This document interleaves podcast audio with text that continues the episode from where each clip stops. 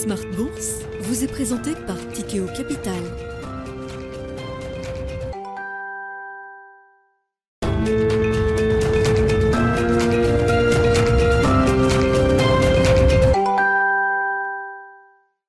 C'est reparti pour Smart Bourse, votre double dose quotidienne de marché en direct sur Bismart. Chaque jour à la mi-journée, 12h30, 13h. Et en fin d'après-midi, la grande édition pendant une heure à partir de 17h en direct, rediffusée à 20h sur Bismart TV. Émission que vous retrouvez chaque jour en replay sur bismart.fr et en podcast sur l'ensemble de vos plateformes. Au sommaire de cette édition ce soir, les enjeux d'un nouveau mois, du mois de novembre, alors qui a bien commencé hier sur euh, les marchés dans le sillage du mois d'octobre petite séance de consolidation euh, aujourd'hui en attendant notamment les décisions monétaires américaines, les enjeux du mois de novembre.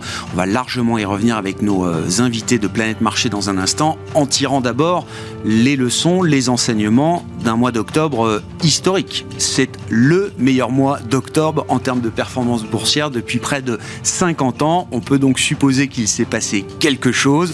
Le rebond action a été particulièrement violent le fait qu'on ait déjà connu un épisode euh, de rebond violent au cours de l'été, effectivement, doit peut-être amener encore un peu de prudence de la part des investisseurs, sachant que le rebond estival s'est terminé dans la douleur avec euh, le retour des indices sur des points bas fin septembre. Est-ce que cette fois, l'histoire peut être différente? Ce sera la grande question qu'on posera à nos invités de Planète Marché dans un instant. Un peu d'attentisme sur la séance du jour. Vous aurez le détail dans un instant avec euh, Alix Nguyen parce que la Fed doit rendre sa décision de politique monétaire ce soir, 19h heure de Paris. Hein, D'ailleurs, notez qu'on a seulement 5 heures de décalage pendant 15 jours avec la côte est des, des États-Unis. Le suspense n'est pas sur la taille de la hausse de taux qui sera délivrée ce soir, 75 points de base, quatrième hausse de taux consécutive euh, de cette ampleur pour la Réserve fédérale américaine, mais plutôt de savoir si à ce niveau de restriction monétaire, la stratégie ou le narratif de la Réserve fédérale américaine peut commencer à évoluer avec euh, l'idée que ce serait peut-être ce soir la dernière hausse de taux de 75 points de base dans ce cycle. Là aussi, nous évoquerons le sujet avec nos invités dans un instant. Et puis dans le dernier quart d'heure, le quart d'heure thématique, nous parlerons de l'investissement dans la tech. Parce que oui, si la parenthèse des GAFAM semble s'être refermée, on l'a vu encore avec les réactions de marché négatives après les publications des résultats des grands groupes technologiques américains la semaine dernière, l'investissement dans la tech, lui, reste évidemment un investissement d'avenir. Quel est l'avenir de l'investissement dans la technologie? Nous en parlerons avec les équipes de Cadril Capital. Et l'un des gérants de Cadril Capital sera avec nous en plateau à partir de 17h45.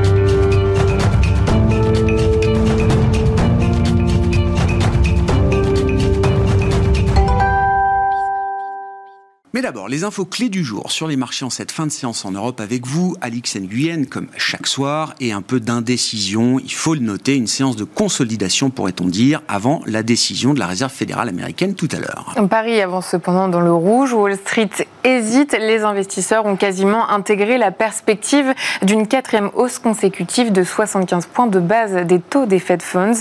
La conférence de presse de Jérôme Powell, prévue à 19h30, et d'éventuelles indications quant à l'ampleur des prochaines hausses de taux sont particulièrement attendues. Du côté des derniers indicateurs euh, américains, notamment, difficile de voir un infléchissement euh, dans la dynamique du marché du travail au cours du mois d'octobre. Selon l'Institut ADP, euh, en octobre, le secteur privé américain a créé 239 000 emplois contre 200 000 attendus et 198 000 en septembre. Les salaires ont augmenté de 7,7% sur un an.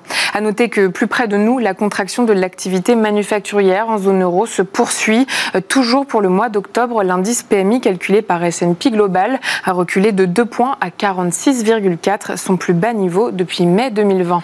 Du côté des valeurs qui font euh, l'actualité aujourd'hui à Paris, on notera la baisse de L'Oréal. Oui, le titre de L'Oréal est en nette baisse en réaction aux résultats et prévisions inférieures aux attentes de l'américain Estée Lauder en termes de chiffre d'affaires. Le titre de Sodexo est aussi en net repli. Le groupe annonce viser une croissance organique de son chiffre d'affaires, comprise entre 6 et 8% pour les exercices 2024 et 2025, et une marge supérieure à 6% en 2025, soit un ralentissement par rapport aux prévisions pour 2023. 2023. Dans le même secteur, Elior chute. Et puis Imeris cède du terrain au lendemain d'un bond de 30% sous l'effet de l'annonce de l'ouverture d'ici 2027 d'un gisement de lithium dans l'Allier. Sur neuf mois, le producteur de minéraux industriels a dévoilé des résultats solides. Il a aussi confirmé son objectif de rentabilité pour l'exercice en cours. Mais la guerre en Ukraine, les confinements en Chine et la faiblesse du secteur automobile ont fait reculer le volume des ventes de plus de 4% sur neuf mois. Et puis, signe des temps, Alix, la compagnie pétrolière américaine ExxonMobil, entre à nouveau dans le top 10 des plus grosses capitalisations boursières mondiales. Après une décennie durant laquelle les géants de la tech ont caracolé en tête du classement mondial des capitalisations boursières, ExxonMobil est à nouveau dans le top 10 des plus grosses entreprises cotées au monde. Au troisième trimestre, ExxonMobil a triplé ses bénéfices par rapport à la même période il y a un an. Ils atteignaient près de 20 milliards de dollars sur les trois mois à fin septembre, soit très proche de ceux dégagés par Apple, et ce, grâce à une production qui va crescendo et des cours du pétrole toujours très élevés. Jamais au cours de ces 152 ans d'histoire, ExxonMobil n'avait consigné euh, des profits aussi gros. Cette semaine, le cours de son action atteint de nouveaux plus hauts historiques. ExxonMobil pèse désormais plus de 460 milliards de dollars en bourse, le plaçant au 9e rang du classement des capitalisations et après avoir commencé l'année à la 45e place. Tendance, mon ami, chaque soir à 17h en direct avec Alix Nguyen dans Smart Bourse sur Bismart.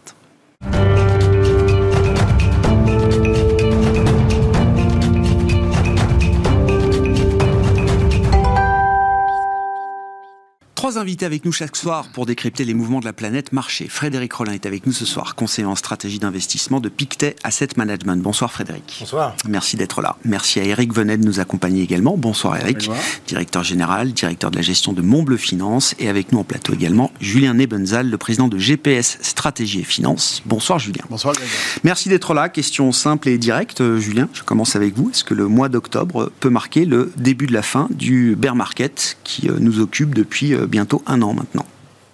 Hmm, c'est probable. C'est probable. Euh, vous avez dit, je crois, en introduction que c'était un des plus beaux mois d'octobre euh, ever sur 50 ans, je crois. Octobre est rarement mauvais, en fait. Euh, c'est un mois qui, dans lequel il y a des interrogations, il y a de la volatilité, mais c'est un mois qui est rarement mauvais. Ce qui, ce qu'on peut voir sur le mois d'octobre, sur par exemple les actions européennes, c'est la concomitance avec une stabilité du marché obligataire. Il a arrêté de baisser peut-être une légère reprise de l'euro, bien que ce soit marginal, je pense, pour la situation des actions. Mais ça, c'est un élément un petit peu confortant hein, par rapport à, la, qualité, la puissance de ce rebond. Mais je crois que ce qui est plus, qui m'amène à penser que donc le point bas est relativement significatif pour plusieurs mois, c'est que le premier trimestre a vu une dégradation de la psychologie, là je parle uniquement de psychologie, hein, la psychologie des investisseurs, avec notamment le point d'orgue du premier trimestre qui est le début de la guerre en Europe. Et là, de toute évidence, la décision a été prise de réduire l'exposition globale sur les marchés d'actions, quelle que soit la formule de gestion qui soit retenue. Et puis, euh, la, seconde partie, ce qui a, suivi, c'est la prise en compte de la dimension de la politique monétaire qui devait évidemment se normaliser, mais en fait, euh, la question se posait de savoir si on n'irait pas au-delà de la normalisation la fin de la forward guidance d'une certaine manière. Et là, euh, je crois que la, le, phénomène de, réduction d'exposition aux actions s'est prolongé un peu. Et s'est prolongé jusqu'à un, stade que je qualifie de psychologie collective, un stade euh, très consensuel, au sens, pour, pour vraiment l'illustrer, au sens où euh, vous demandiez sur les plateaux de télévision américains, anglais, français euh, à un groupe de financiers, et je crois que un sur deux disait il nous manque une dernière baisse. Hmm. Ça, c'était le, le, phénomène vraiment où on accepte qu'il y a un marché baissier et on sait qu'un marché baissier se termine par une sorte de purge, en quelque sorte. C'est d'ailleurs un, un, un élément plutôt de la finance comportementale que de la finance, euh, la théorie financière classique. Et à partir du moment où ce consensus euh, s'est formé, pour ma part, j'ai considéré, je considère qu'il n'y a pas de possibilité d'accélération baissière en soi dans le marché et que le niveau de protection est suffisant pour la plupart des événements. Évidemment, je, ne peux pas préjuger d'une réaction sur une extension euh, terrible de la guerre en Europe. Mais en dehors de ce cas de figure, euh, je crois que le marché était tout à fait disposé à accueillir les mauvaises nouvelles. Et d'ailleurs, les mauvaises nouvelles ont d'une certaine manière continué, le marché s'est mis à monter. Donc je pense qu'on a atteint euh, un point relativement important mmh. euh, d'équilibre dans un contexte de pessimisme et que pour le renverser, pour, pour qu'on pour que, en fait, on change d'état d'esprit, il faut vraiment que le marché monte pas mal parce que là encore, l'appréciation générale est, loin d'être optimiste. Et je disais, euh, il faut attendre probablement une bonne amélioration, en tout cas qu'on dise des choses extrêmement positives d'ici six mois. Je maintiens ce, ce, point de vue, je pense que c'est à peu près la temporalité. Et en termes de prix, je pense qu'on devrait assister à un retour sur les sommets de marché, que ce soit sur les marchés américains ou européens d'actions. Quand on parle des sommets, c'est ceux de début 2022 euh, oui, oui, tout à fait. Ce, qui, le, dernier semestre, le, deuxième semestre 2021, c'est vraiment le semestre classique où on monte très lentement et où le, pas l'euphorie, mais l'optimisme se déroule euh, mois après mois. C'est-à-dire que l'action des prix n'a rien à voir avec l'enthousiasme de, des discours. Et on a vu en fait le phénomène inverse. Donc on, on a une place en termes de. Il y a six mois là, vous dites. Oui, oui, oui. Oui, on essaye de caractériser un peu les choses, hein, mais... Euh, Compte tenu de la puissance du rebond qu'on a vu et de sa structure, et si je fais appel à mes petites connaissances d'analyse technique, je ne serais pas surpris qu'il y ait un petit retour en arrière là, euh, dans les jours ou semaines qui viennent. Ça, ça ne me surprendrait pas. Mais sur le fait, la question posée, savoir est-ce qu'on a un point bas qui est fort, je pense, je ne le trouvais pas avant, je ne savais pas que dire. Maintenant, je, je le pense, je le confirme, je crois qu'on a euh, quelque chose de très solide. Sur six mois, là, il y a une stratégie euh, à mettre en place. Non, mais il y a une probabilité importante euh, qu'une stratégie euh, de, suivant la hausse des marchés soit, soit récompensée. Juste ce point-là sur, six mois, c'est parce que l'absence, en fait, le, fait qu'il y ait un phénomène consensuel autour d'une dernière grande baisse de, de forme purge, c'est typique en fait d'un range. C'est-à-dire que on atteint un point bas le consensus attend ça, euh, le marché va revenir en haut du range, c'est-à-dire sur le point haut précédent, et ce n'est qu'ensuite qu'une nouvelle étape pourra éventuellement interroger à nouveau euh, la communauté des investisseurs. Mais quand on attend ça et que ça ne se produit pas, c'est que c'est un range, et donc l'objectif du range, c'est le retour au plus haut. Eric analyse de ce, mois d'octobre et, c'est la question un peu euh, sous-jacente. Est-ce que le risque pour vous euh, c'est une répétition de ce qu'on a connu cet été, c'est un fort rebond mais qui se termine mal Ou est-ce que cette fois, il y a des chances que la fin de l'histoire soit différente Je vais faire une réponse de Normand. En fait, je, pense qu'on sera plus haut effectivement dans, dans pas très longtemps. Mais euh, ce qui me gêne, c'est que le marché a monté comme, comme au mois d'août. C'est-à-dire que euh, sur, euh, sur une anticipation politique monétaire, on s'est dit, bon, bah, cette fois, ça y est. C'est le narratif qu'on veut y mettre. Hein, mais bon. C'est ce qu'on entend. oui, oui c'est le narratif de marché qui a nourri, encore une fois, cette hausse. sauf que les, les statistiques n'ont pas montré qu'il y avait un profond ralentissement et qu'il y avait un, un début de, de baisse d'anticipation d'inflation. Donc, euh, si jamais on a un retour, moi ce qui me, ce qui ce que j'attends, c'est le discours de la Fed là. C'est-à-dire que est-ce que la Fed est satisfaite avec ces tendances euh, globalement Elle aurait un petit peu agi sur mm. euh, sur la croissance et un petit peu agi sur l'inflation. Et on est à peu près tous d'accord que bon, elle va commencer à ralentir, ou du moins elle sera dépendante des prochaines statistiques. Mais elle peut avoir le discours suivant, disant que non, ça va pas si vite, et euh, vous êtes fait euh, des leurs, et euh, vous inquiétez pas, on n'a pas fini. Et là, là, on reviendrait. Alors, je pense qu'on ne reviendrait pas au plus bas. Enfin, je suis d'accord avec vous, mais on peut reculer encore un petit peu. Mais on marche marcher en crabe en fait pour pour mieux après remonter hmm. si c'est pas cette fois-là enfin voilà. Les statistiques euh, sont vraiment compliquées à comprendre l'emploi enfin et là par rapport au discours si on prend comme référence le discours de Jackson Hole euh, fin août par euh, Jérôme Poel qui a marqué le, retour à la réalité pour les marchés entre guillemets. Est-ce que beaucoup de choses ont changé du point de vue de la dynamique euh, de l'inflation bah, ou du marché du travail aux États-Unis depuis C'est pas évident. Bah, non, dans les statistiques, c'est compliqué. Enfin, on a un peu de tout. Enfin, l'emploi euh, est très bon encore. Et donc, euh, si la Fed se, se focalise sur l'emploi, il n'y a pas de raison que. Puis après. Même en tendance, c'est difficile de, d'extrapoler quelque chose de. tendance, on sait bien qu'il y a un ralentissement. Oui, bah on crée encore plus de 200 000 emplois euh, chaque mois aux États-Unis. Hein, bon, oui, alors évidemment, on a pu créer 500 000 euh, à certains moments, mais les conditions plus compliquées, que l'immobilier est plus compliqué, mais ça ça se voit pas vraiment dans, dans, dans les chiffres. Donc euh, peut-être que la Fed pourrait dire vous emballez pas, ne, ne serait-ce que dire ne vous emballez pas, c'est pas fait. Euh, on pourrait peut-être euh, souffler. Hmm. Alors peut-être que c'est votre scénario en disant qu'on quand on redescend de quelques pourcentages après euh, pour mieux remonter.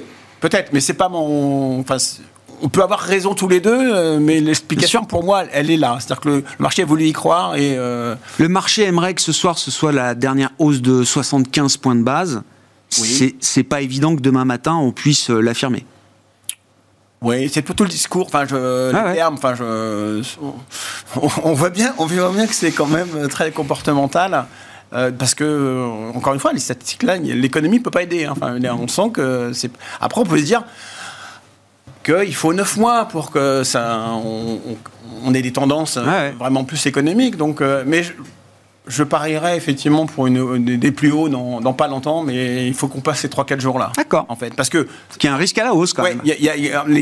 c'est 4 jours. Hein. Le marché, il va aujourd'hui, demain, et puis euh, voilà. Et, après, on saura le mood qu'il veut prendre, hein, mm. quelles que soient euh, mm. les statistiques. Donc, on verra.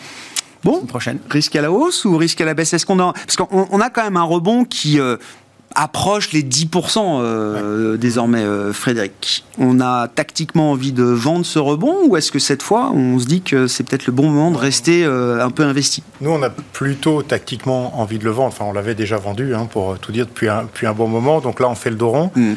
plusieurs raisons à ce rebond pour nous. Bah, d'abord, un consensus vendeur extrêmement fort. Donc, moi, voilà, plus beaucoup de vendeurs, donc plus personne pour vendre. Euh, ça, c'est plutôt euh, euh, positif pour le marché. Je pense quelque chose aussi qu'on a peut-être un peu sous-estimé, c'est qu'il y a eu quand même des craquements d'ordre systémique hein, dans, dans, dans, le marché. Oublions pas hein, les obligations de Crédit Suisse, qui est une banque très importante, un plus gros morceau quand même que Lehman Brothers, qui commence à eh bien montrer des, des, très très gros signes de faiblesse, et même les fonds de pension anglais à la suite voilà du, du crack sur le Guild qui sont qui sont remis en question. Ça, quand même, le sentiment quand que les banques centrales vont, vont sont quand même déjà allées très très loin. Et puis l'intervention de la Banque centrale d'Angleterre, hein, qui nous rappelle que finalement cette capitulation hein, dont on parlait tout à l'heure, bah, elle a un petit peu moins de chances d'avoir lieu si finalement, même s'il y a de l'inflation, et il y en a en Angleterre, hein, on le sait, euh, les banques centrales sont prêtes à intervenir quand même pour euh, des raisons de stabilité euh, financière. Donc finalement, on retrouve quand même un petit peu, on se dit voilà, elles nous ont pas complètement oublié ces banques centrales. Et donc je pense que ça, ça, ça a permis au, marché de récupérer un peu. Puis dernier point, peut-être le plus important, mais ce qui nous fait douter, ça, c'était voilà, ça, tout ça, je parle du passé. Euh, ce qui nous fait douter sur la qualité du rebond, c'est finalement, euh, voilà, il y a ce sentiment en fait aujourd'hui que les banques centrales, la Fed, la BCE, mais surtout la Fed, a fait quand même l'essentiel euh, du chemin, et donc on a une stabilisation des taux obligataires, les anticipations d'inflation sont calmées, voire elles sont même plutôt bonnes hein, à, à, à 10 ans. Pour nous, c'est plutôt une bonne opportunité d'aller sur les obligations américaines. Mais attention, sur les actions, oui, donc il y a une respiration naturelle du marché. Mais qu'est-ce qui vient après cette stabilisation euh, sur les taux bah, C'est les anticipations économiques. Hein. Pourquoi les taux aussi aujourd'hui euh, se stabilisent? Parce que les PMI sont mauvais, parce que euh, l'économie, probablement aux États-Unis, ça va être très très sous le potentiel, même pas un demi-point de croissance par trimestre. Que voilà, que les profits vont pas être là.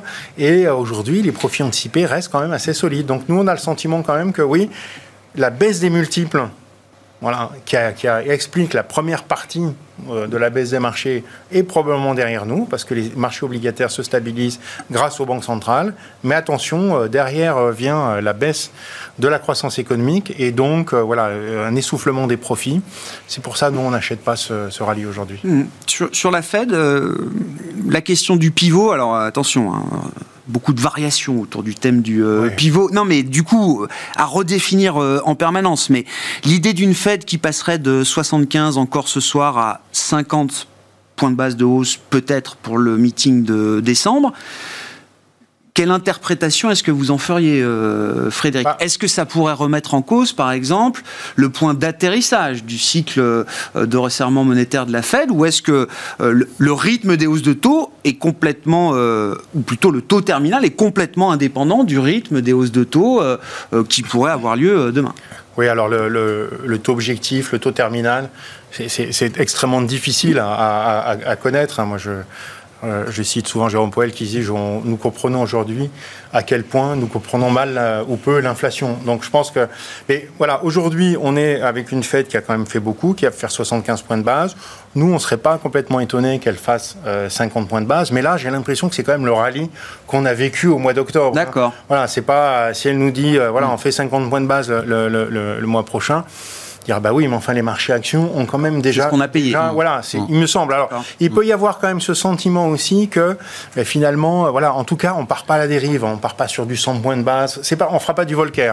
Et j'irais même le fait dès aujourd'hui de discuter de 50 points de base, ça exclut la possibilité de faire des hausses extrêmement brutales plus tard, si jamais euh, voilà l'inflation venait à, à- à- à déraper. Mais attention quand même, on le rappelait tout à l'heure, hein, les chiffres d'inflation, ben, ils sont pas bons. Ah bah non. Voilà, euh, toujours pas bon. Les chiffres d'emploi qu'on a eu tout à l'heure, ben, ils sont bons. Si, donc il y aura des hausses de salaire. Euh, donc la Fed quand même peut, euh, enfin ça, ça m'étonnerait qu'aujourd'hui, compte tenu des statistiques Ah ouais. qu'on a, la Fed dise c'est bon. On Elle va peut pas faire- donner l'impression de voilà, relâcher la pression à ce 0,50. stade. Elle va maintenir la pression Ah ouais. et donc voilà, elle va peut-être être un petit peu, se montrer un petit peu plus dépendante des données économiques. euh, voilà, signaler un peu plus effectivement que beaucoup de pressions inflationnistes sont en train de reculer, etc., etc. Donc ça va être dans le discours. Mais je crois pas qu'on puisse assister dès- d'ores et déjà, compte tenu des données qu'on a eues, à un- et, et- et- et- et aussi de- du discours de la Fed quant à sa, sa qualité elle-même de prévision, son humilité, je dirais, vis-à-vis de l'inflation. euh, je vois mal qu'elle puisse être aussi affirmative dans son pivot. Oui, Eric, c'est Bah. un peu le sens de, de ce que vous disiez ça. aussi. Hein. que si la prochaine, enfin, celle-là, c'est Oui, oui, oui, 75, décembre, on parle de décembre. 50, je pense que pour le coup, euh, on continuera de monter. Parce que non seulement c'est. euh, En espérant que la, suivante soit que de 25. Voilà, Oui, on s'est dit, bah, ça y est, la Fed a, euh, se se satisfait, enfin ce que je disais tout à l'heure, se satisfait de la tendance et que, euh, parce que, honnêtement, on pourrait être euh, encore à 0,75 parce que ça, les chiffres ne le montrent toujours pas. Donc, euh, pour moi, ça sera un, signe assez fort quand même, 0,50 la prochaine. C'est-à-dire qu'effectivement, là, on, du coup, euh, vu le peu d'investissement euh, dans les marchés actions, on partirait. Oui, Mais Frédéric Je, je peux pas rebondir là-dessus. Je pense que c'est vrai que c'est- clairement une possibilité. C'est la raison pour laquelle nous on est revenu sur les obligations américaines. Mais je dirais que à parité de risque, je trouve que c'est un meilleur argument pour les obligations Ah oui, j'entends. Oui, oui, que pour les actions qui vont quand même avoir des oui, baisses de profit. C'est vrai que j'ai attaqué sur les, deux- actions parce que Smart deux- Bourse et parce voilà. que le rebond était violent. Voilà. Mais j'ai bien compris que dans le playbook de l'investisseur, Il y a quand même aussi les les actions- profits. Il y a d'autres choses hein, avant les actions, mais on pourra en parler. Oui, oui, mais bien même, je sûr. il y a, d'au- il y a Ouais, les multiples, mais il y a aussi les profits. Ah ouais. quoi. Dans l'équation, dans le, le- le- le schéma ou votre manière de réfléchir, euh, Julien, c'est important que la Fed euh, ne fasse plus 75 points de base euh, à partir de, euh, à partir de demain, euh, d'une certaine manière. Ça, ça, ça joue dans, le dans la qualité ou la solidité du rebond. Bah, dans nos travaux sur les cycles, cette année, enfin si je prends à peu près 12 mois glissants, inflation, niveau de la croissance américaine et marché action, on est en plein dans, ce que les cycles nous disent qu'il doit se passer. Donc c'est bien, sauf à l'opposé, sur le marché obligataire, on est complètement en dehors des clous. Euh, pour nous, la, la hausse des taux obligataires est beaucoup plus importante que ce qu'on avait escompté, mais beaucoup plus. hein. Euh, pour donner, euh, pour, pour être justement très humble, euh, le 10 ans américain, à partir de 3%, À trois, on l'achetait. ça, commençait Ouais, à être ouais, notre objectif, l'objectif qu'on s'était fixé. Euh, donc, la vitesse de, enfin, la, la vigueur de la décision de la Banque centrale, euh, dans ce cadre, est venue heurter notre modèle et nous a surpris. Maintenant, on continue quand même de penser, je continue de défendre l'idée que ce qu'ils font, c'est surtout un travail de normalisation et que l'inflation qui existe, qu'il faut combattre, j'en conviens, mais c'est surtout un élément de discours. Et la, la fin du Forward Guidance, c'est exactement ça. Pour normaliser et que ça se passe le moins mal possible, parce qu'à chaque fois qu'ils ont essayé de le faire, ça a été très très très compliqué, autant définir un, un- un objectif finalement, un nouvel ennemi en quelque sorte, et ne plus parler de la normalisation en tant que telle, et pour autant la faire. Donc je, je pense que tout ce qui se passe est assez cohérent. Après, moi, moi, toute la recherche que j'ai toujours lue, enfin, c'est plutôt des économies sur le rôle des banques centrales pour casser l'inflation. C'est un monter les taux, c'est un frein à l'économie. Ça n'a pas, personne ne peut démontrer que ça a une conséquence directe sur l'inflation. Personne ne l'a démontré. Il y a des gens qui ont oui, dit le contraire. On est à 300 points de base de hausse de taux. L'inflation euh, core CPI est au plus haut du Non, cycle je- euh, aux États-Unis pour l'instant. hein. Qu'il n'y ait pas de réaction instantanée, ça, je, Oui, je crois qu'on en est certain. Mais même si on se projette à un an, c'est pas du tout évident. D'après tous les travaux, Galbraith était le premier à l'avoir dit euh, dans son livre L'argent dans les années 70, Mmh. de dire si vous regardez toutes les décisions de, de- de la Banque centrale américaine depuis qu'elle existe, vous voyez que quand il y a baisse de l'inflation, ça n'est probablement pas dû à son action. Lui, il va carrément dans l'autre sens. En revanche, la politique budgétaire est extrêmement importante sur l'initiation de l'inflation, ça on l'a vu, je crois que tout le monde est d'accord, mais en plus sur le, le ralentissement possible. Et aux États-Unis, le budget 2021 euh, était très fort, le budget 2022 est beaucoup plus restreint. Et je crois qu'il y a un accord On, entre on la oublie Banque cette fédérale- partie-là. il y a un accord entre la Banque fédérale euh, et le gouvernement, le fameux tandem avec Hélène. Cet accord est là, c'est cet accord qui est là pour contrer l'inflation. C'est pas tant la décision des banques centrales. Donc, en conséquence, moi, je pense que c'est pas vraiment un sujet, euh, le sujet de ce que va dire la Fed, ce qu'elle va faire. Qu'il y ait une, une conséquence sur les marchés d'actions, de la volatilité, je, je- je suis tout à fait d'accord. Mais je crois que sur le fond, c'est pas vraiment le sujet. Ils voulaient normaliser, ils ont normalisé, c'est quasiment terminé. Et l'inflation, euh, on, on va, on va, je pense qu'on va se rendre compte que c'est pas si, enfin, ça n'est pas l'objectif euh, Le seul. si important j'entends. pour la Banque centrale américaine. Ouais. Normaliser sans casser des banques, les marchés financiers, etc. Ouais. Ça, c'est très Ouais. compliqué.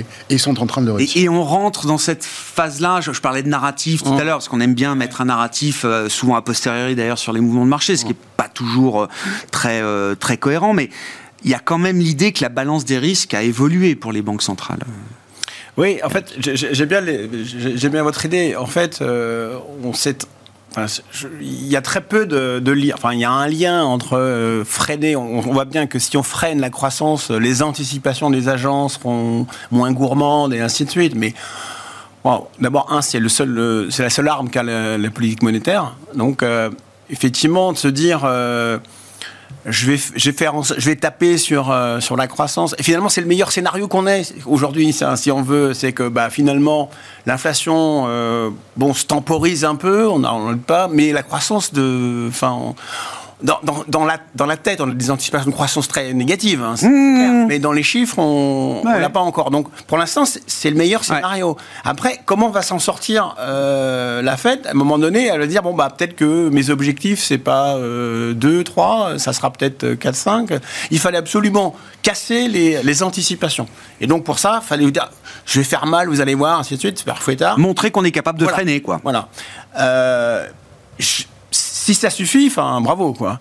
Euh, mais je suis pas sûr qu'il y ait un lien, effectivement. Je pense que l'inflation, c'est beaucoup plus de, de choses. Mais dans un premier temps, il fallait taper. Ah ouais. Euh, oui, chacun a sa partie voilà. à jouer quand même Et, dans et cette ça vient plus au marché, puisque Ah ouais. le marché a besoin quand même de savoir où on va Ah sur les taux. Donc, euh, si tout le monde y croit, c'est c'est bien, quoi.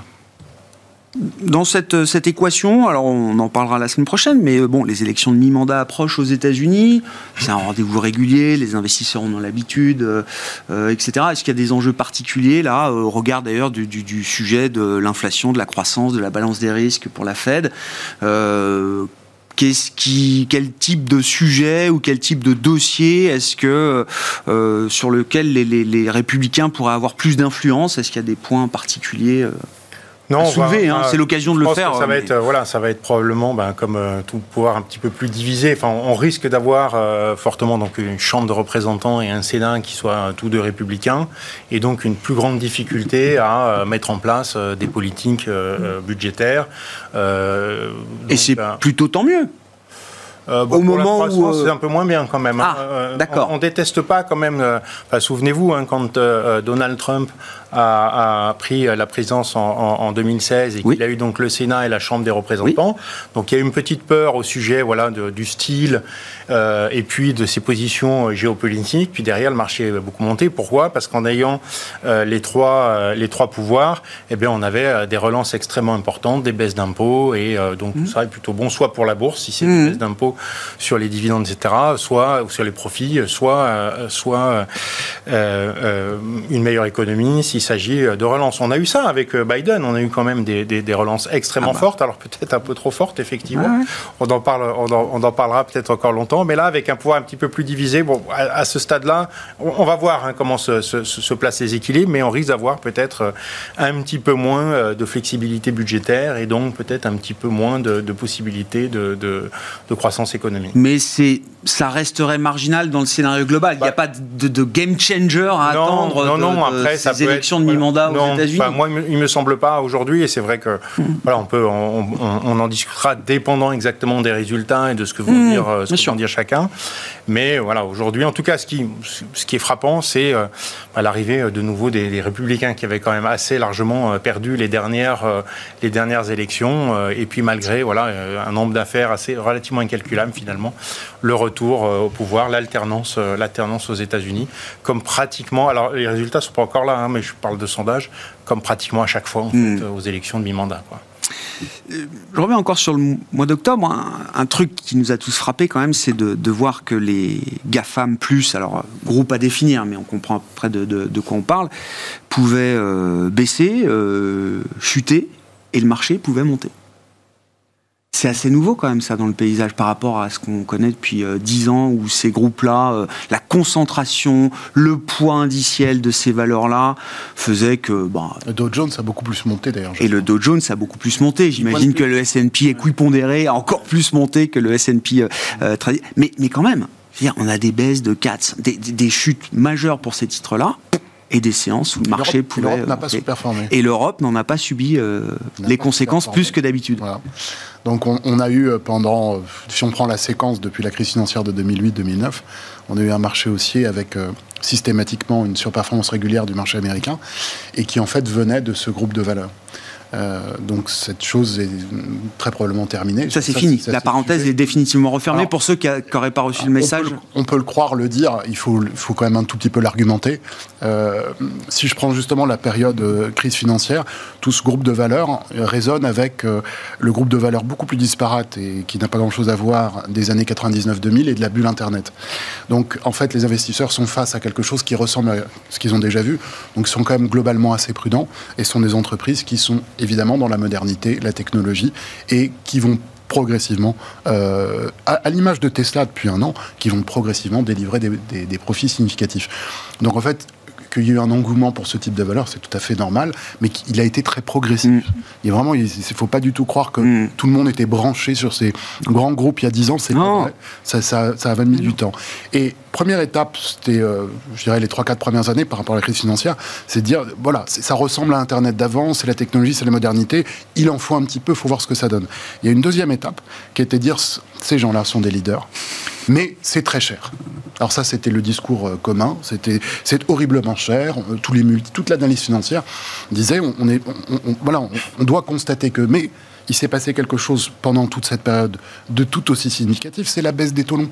Et en fait, comme la baisse des taux longs euh, venait justifier, indépendamment de l'analyse financière, le niveau préalable qu'on trouvait déjà trop cher, et eh ben en fait, ces actions ont forcément été sur le devant de la scène. Et puis, et, ça, quand vous me dites est-ce que c'est fini, je, crois qu'on le, le, c'est plus qu'un temps d'arrêt. Je crois que c'est quelque chose d'assez important qui s'est passé. Mais le plus haut, je vais prendre une entreprise emblématique. Évidemment, elles ne se ressemblent pas toutes. Amazon. Le plus haut d'Amazon, c'est à peu près le début du lockdown en Europe. Et, des mêmes mesures avec euh, les États-Unis. Ce qui veut dire que le moment où on est convaincu qu'ils dominent le monde parce que ce seront les seuls acteurs mm, mm, pendant mm. trois mois, six mois, un an, et qui sont en train de nous démontrer, c'est encore une, image hein, avec, Amazon, c'est en fait la formation du plus haut sur cette entreprise. Ensuite vient toute une séquence toute plate, si on ne suit que le cours d'Amazon, hmm. toute une séquence où le prix évolue entre deux bornes sans plus jamais progresser. En revanche, le discours n'est plus un discours de cherté, le discours devient un discours, c'est une évidence que ces entreprises vont être les leaders des années à venir. Ce qui est certainement vrai. Euh, je ne vais pas développer tout l'intérêt, tout, ce que ces grands groupes sont en train de faire. Mais le discours d'investisseurs a changé et la surpondération a commencé à se produire. Ce qui fait qu'au moment où il y a la, peut-être le crack obligataire, un jour il faudra peut-être nommer cet événement. Oh bah oui, on l'a raconté, oui, si quand même, oui, 20% sur de la... Quand le crack obligataire se produit, alors on revient en arrière, on refait toute la séquence de valorisation. Et au même moment, On, se rend compte de, discours même de ces entreprises. Là, je, suis simplement le porte-parole de l'analyse financière. Je n'ai pas de compétences là-dessus, mais qui disent notre taux de croissance des bénéfices sera probablement un peu inférieur dans les années qui viennent. Voilà. Donc, je, Parce que, la dynamique des prix nous dit déjà depuis euh, un certain nombre de temps. Tout le, schéma psychologique complet d'un groupe de valeurs est, le cycle est sous nos yeux. et maintenant, on rentre dans ce qu'on appelle une consolidation. Et c'est pour ça que, que ce ne soit plus, sauf à certains moments, Dans, les deux, trois années. Mais il y aura plus cette surperformance continue, permanente, qu'on a pu vivre pendant dix ans. Qui est très probablement terminée. Mais j'argumente pas ça d'un point de vue financier, mais d'un point de vue vraiment comportemental. Après, c'est ça, ça Eric. Ah bah non, mais bien sûr. L'économie américaine est encore là, parce que bien sûr. On avait tendance. Non, mais bien sûr. Non, je dis juste qu'elle fait quand même un gros trou dans la raquette pour les investisseurs, parce que c'était la surperformance du marché américain générée par la surperformance de ce groupe de cinq valeurs qui ont fini par être surdétenues de manière excessive dans les, portefeuilles. Donc c'est quand même. Euh, bah oui, oui. Oui, mais enfin, ça a été bien, bien expliqué. Je pense qu'on va revenir euh, sur une sur un portefeuille beaucoup plus diversifié. C'est quand même euh, les banques, euh, l'énergie, enfin, qui, ont eu des, résultats, voilà, et des hausses très importantes. Hein, On peut imaginer qu'un, dans le contexte actuel, qu'un groupe d'entreprises accède à ce statut qui a été celui des GAFAM pendant euh, dix ans et plus, alors avec toutes les phases psychologiques que Julien a, décrites, mais est-ce que c'est encore possible d'imaginer un tel super cycle de profit d'abord, hein, parce qu'il y a quand même euh, derrière la surperformance boursière, il y a aussi une captation de, de profits euh, énorme par ces entreprises? Non, je. Je, pense que le, plus, enfin le plus, ça a été fait. Enfin, il me semble. Après, on ne sait jamais quels seront les leaders de demain, mais euh, j'ai tendance que de dire que le le, monde où le, le, plus grand ramasse, enfin, je pense que ça a été fait dans les domaines où, voilà. Après. Euh, la, réponse, la question est difficile, la réponse non, mais... la réponse n'est pas forcément dans un, dans un secteur, parce que euh, présenté comme ça, on, se dit, ah ben, tiens, est-ce que ça va être du côté des matières premières, etc. On s'interroge. Mais euh, c'est plutôt, encore une fois, les avancées technologiques qui, qui sont les conséquences de, de, de, de, en fait, de 20 ou 30 ans de recherche qui sont derrière. Ces avancées technologiques, elles sont arrivées, elles sont arrivées encore une fois dans un contexte de taux bas et dans un contexte de, on va dire, de mondialisation presque heureuse. Là, on a des taux qui monte et on est en guerre en Europe. Et les conflits entre nations ou entre, euh, on va dire, idéologies, ces conflits ne vont faire que progresser. Mm. Donc en fait, si, on, si on se dit, tiens, qu'est-ce qui, dans dix ans, aura surperformé? C'est la question euh, présentée différemment. Plutôt que de répondre secteur, je, serais tenté d'aller chercher du côté de qu'est-ce qui va tenir dans le monde qui se, qui se profile devant nous. dans, dans, ce monde qui a changé, qui lui a. Oui, non, mais bah, hmm. si dans 10 ans. L'énergie, l'énergie. Enfin, je pense qu'il y, y, a un besoin d'énergie et surtout un contrôle d'énergie qui est fondamental. Par quoi on remplace les GAFAM plus oh, Je ne sais pas si on va vraiment les remplacer. Ah. Hein. Non, je pense que les GAFAM. On, on les enterre pas trop vite, il ne faut pas les enterrer trop vite non plus.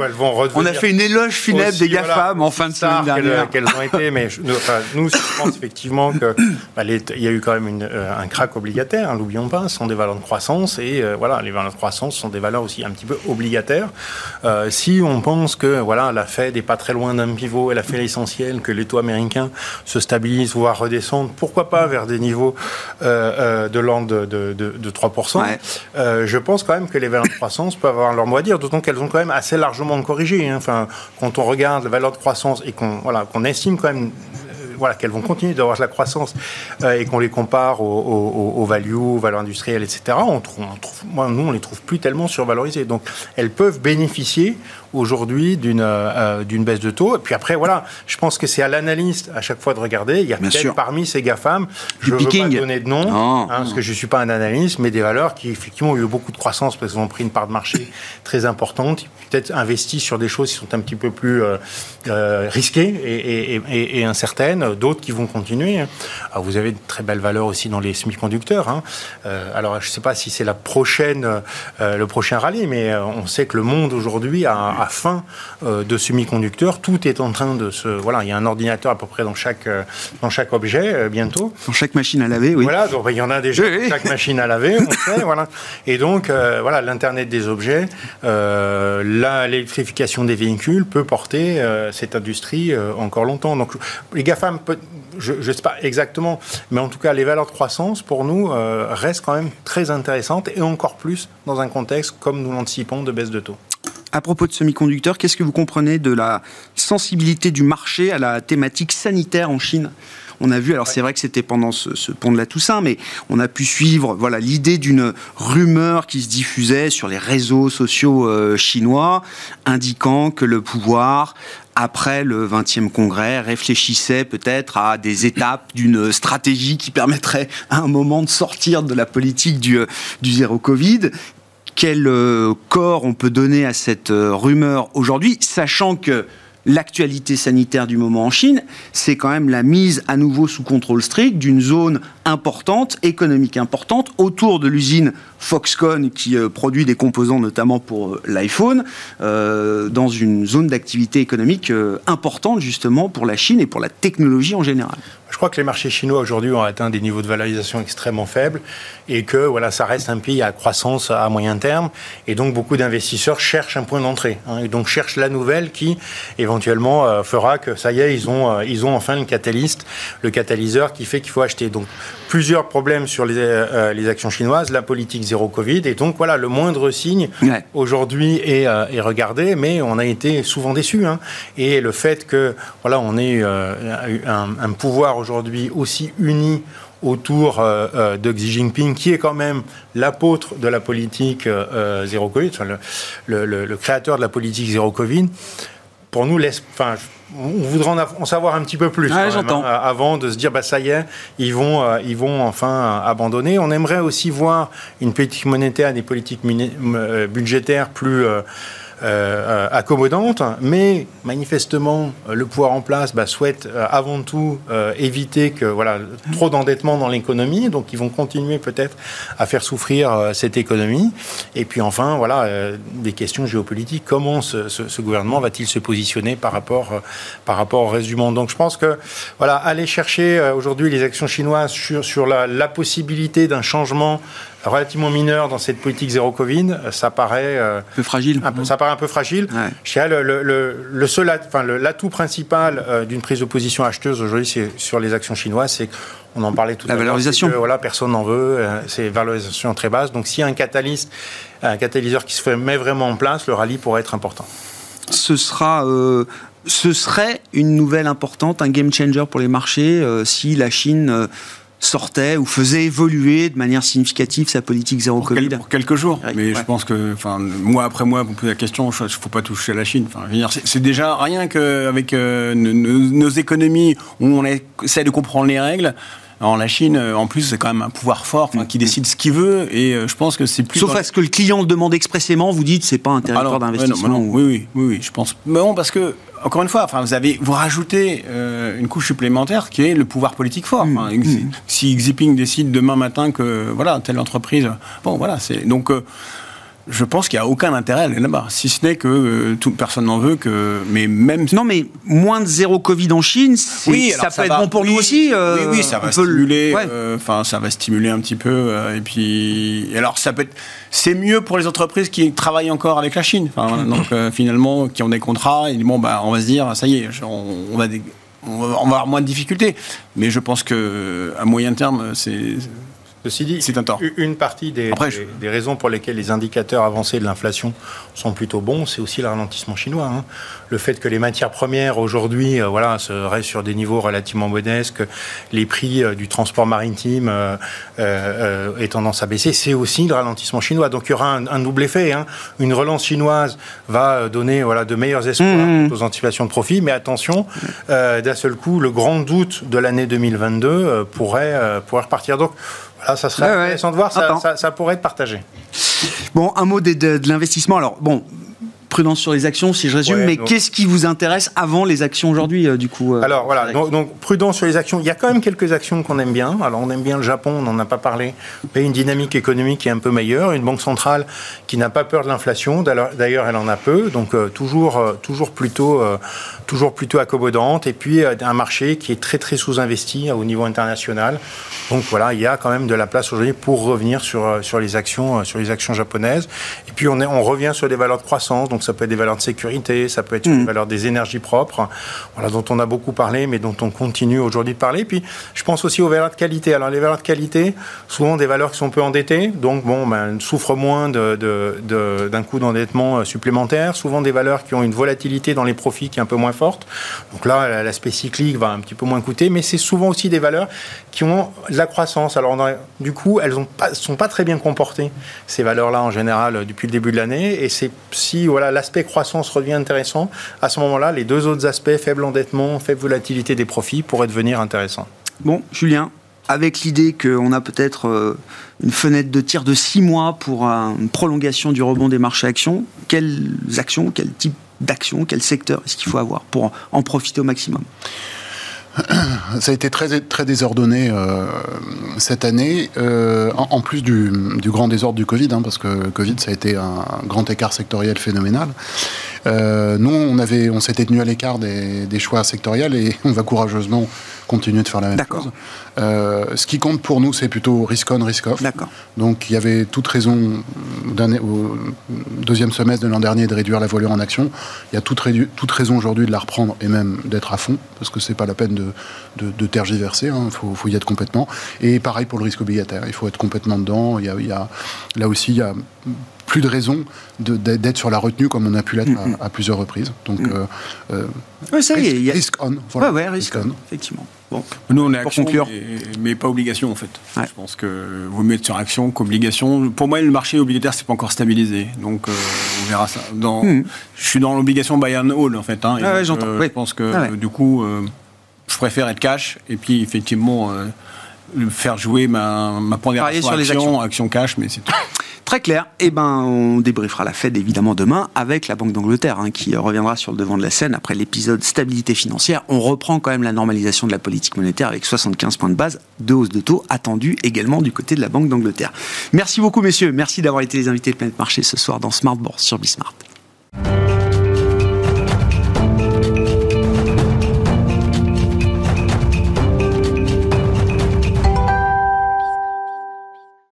Dernier quart d'heure de Smart Bourse. Chaque soir, c'est le quart d'heure thématique. Le thème ce soir, c'est celui de l'investissement dans la technologie et nous en parlons avec les équipes de Cadril Capital. Jean-Edouin Réa est à mes côtés, gérant chez Cadril Capital. Jean-Edouin, bonsoir.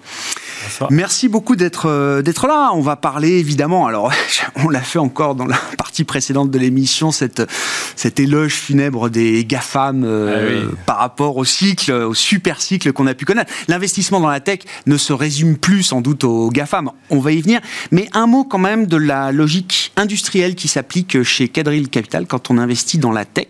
Vous êtes gérant du fonds Disruption Fund qui a été euh, initié il y a près de 4 ans maintenant, je crois, euh, c'est ça, euh, Jean-Yves, qui est un fonds d'action internationale coté, hein, comme on le connaît dans l'émission Smart Bourse, sauf que l'ADN et l'expertise originelle de Cadril Capital, c'est le VC, c'est le Venture Capital, c'est le non coté.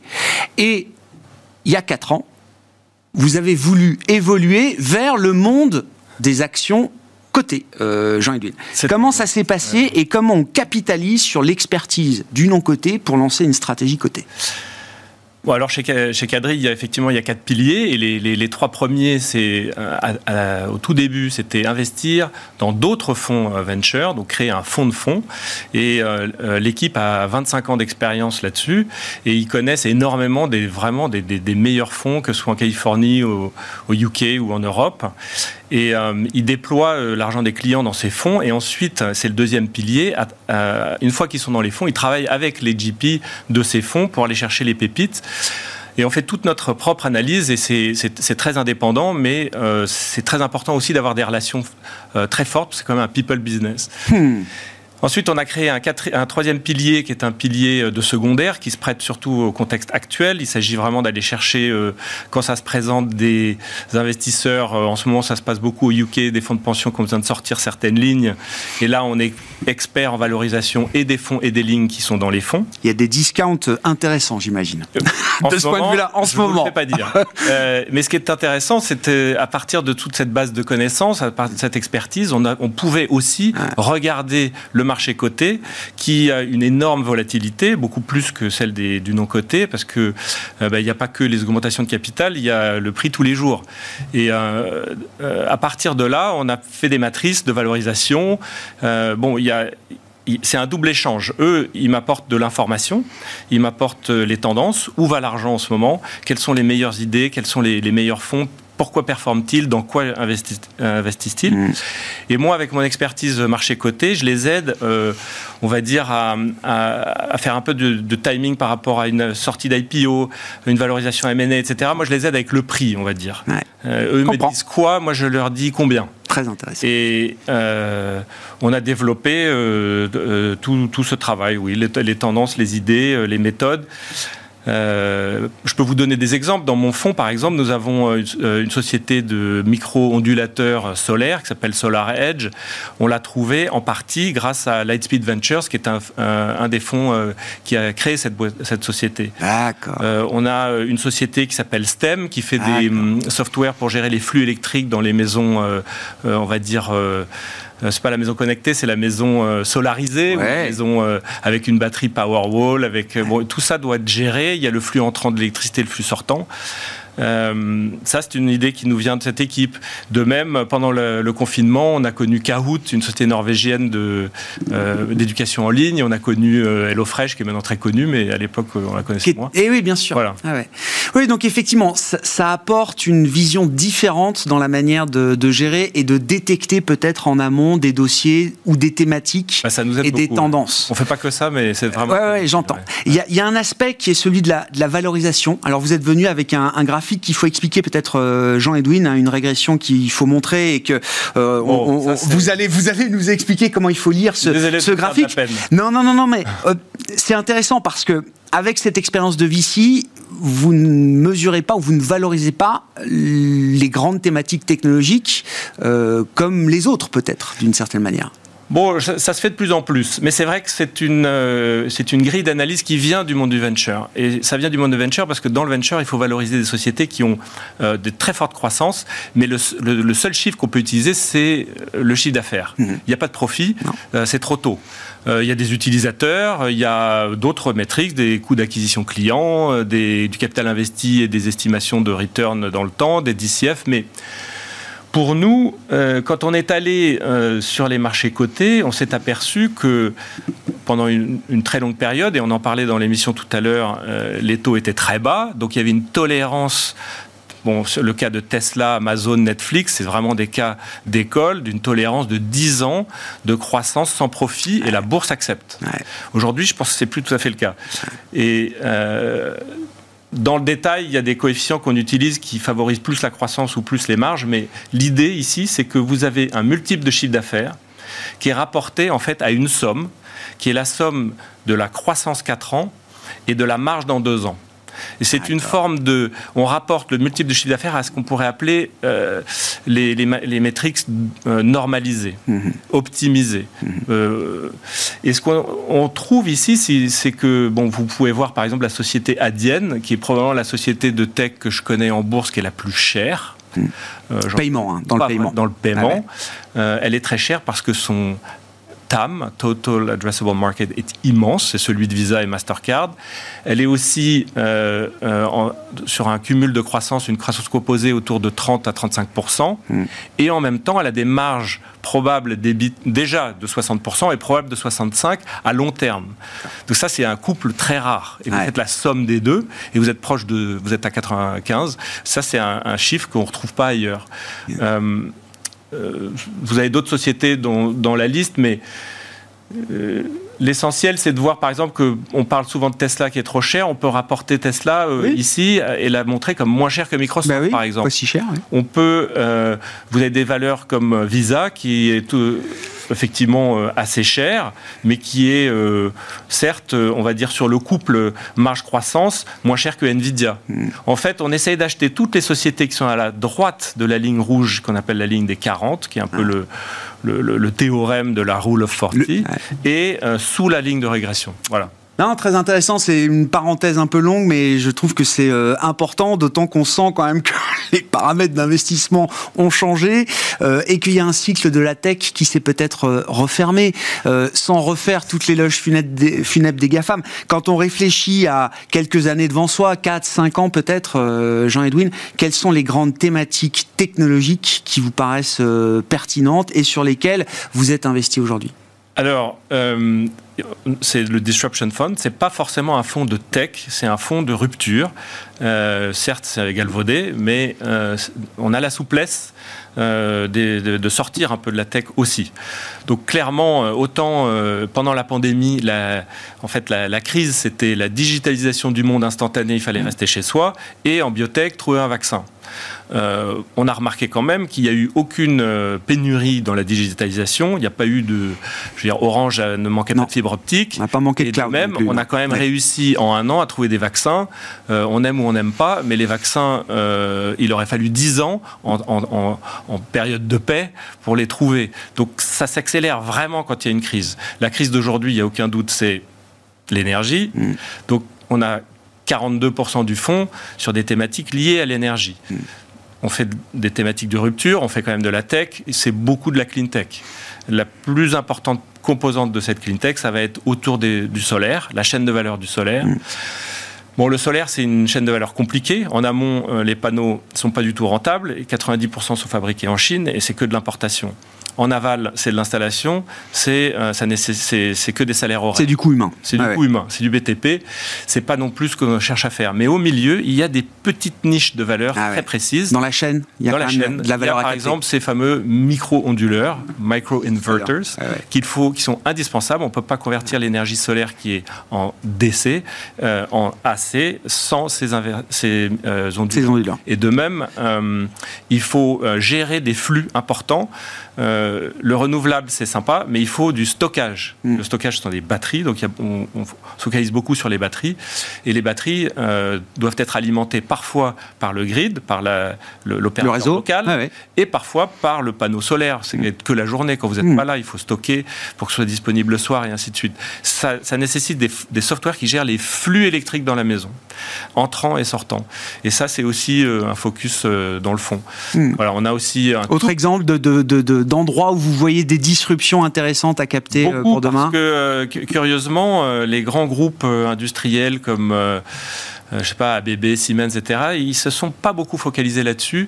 Et euh, euh, c'est- marrant parce que dans, votre, euh, dans l'émission juste avant, j'écoutais et on parlait des, des 20 ans de construction de la tech digitale et de l'apothéose euh, des, des GAFAM, etc.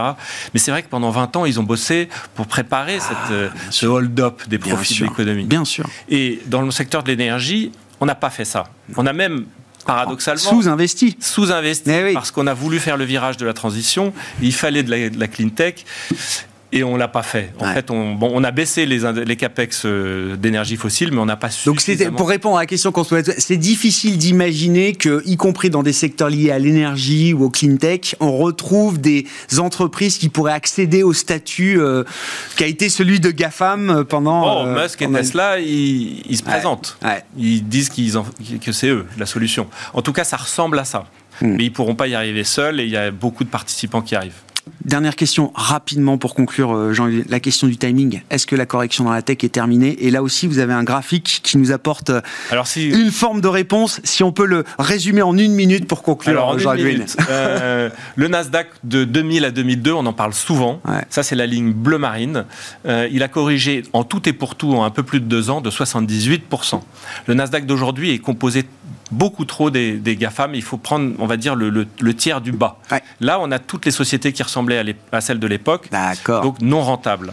Le La tech non rentable, il faut isoler la tech non rentable aujourd'hui pour pouvoir se comparer au Nasdaq d'il y a Je 20 pense, ans. Je pense. C'est ce que je fais moi. Et euh, le Goldman Sachs a créé un indice qui s'appelle le Goldman Sachs Non-Profitable Tech Index. C'est un vocabulaire. Mais ça, c'est le bleu clair. Et dans le bleu clair, vous pouvez voir qu'on a déjà, en un peu plus d'un an, un an et demi, corrigé de 76%. Donc, on va dire que s'il s'agissait que de ça, on oublie les taux, l'inflation et tout le contexte géopolitique, la tech, innovante, celle dans laquelle nous sommes des spécialistes, elle a terminé sa correction. On- nous, on aime, enfin, en ce moment, on dit the worst is behind us. J'espère, rien n'est garanti, mais je pense que le timing n'est pas mauvais pour rentrer. Merci beaucoup euh, Jean-Edwin d'être venu nous éclairer sur l'investissement dans, la tech. Jean-Edwin Réa qui était avec nous, l'invité du quart d'heure thématique de Smart Bourse ce soir, gérant chez Cadril Capital.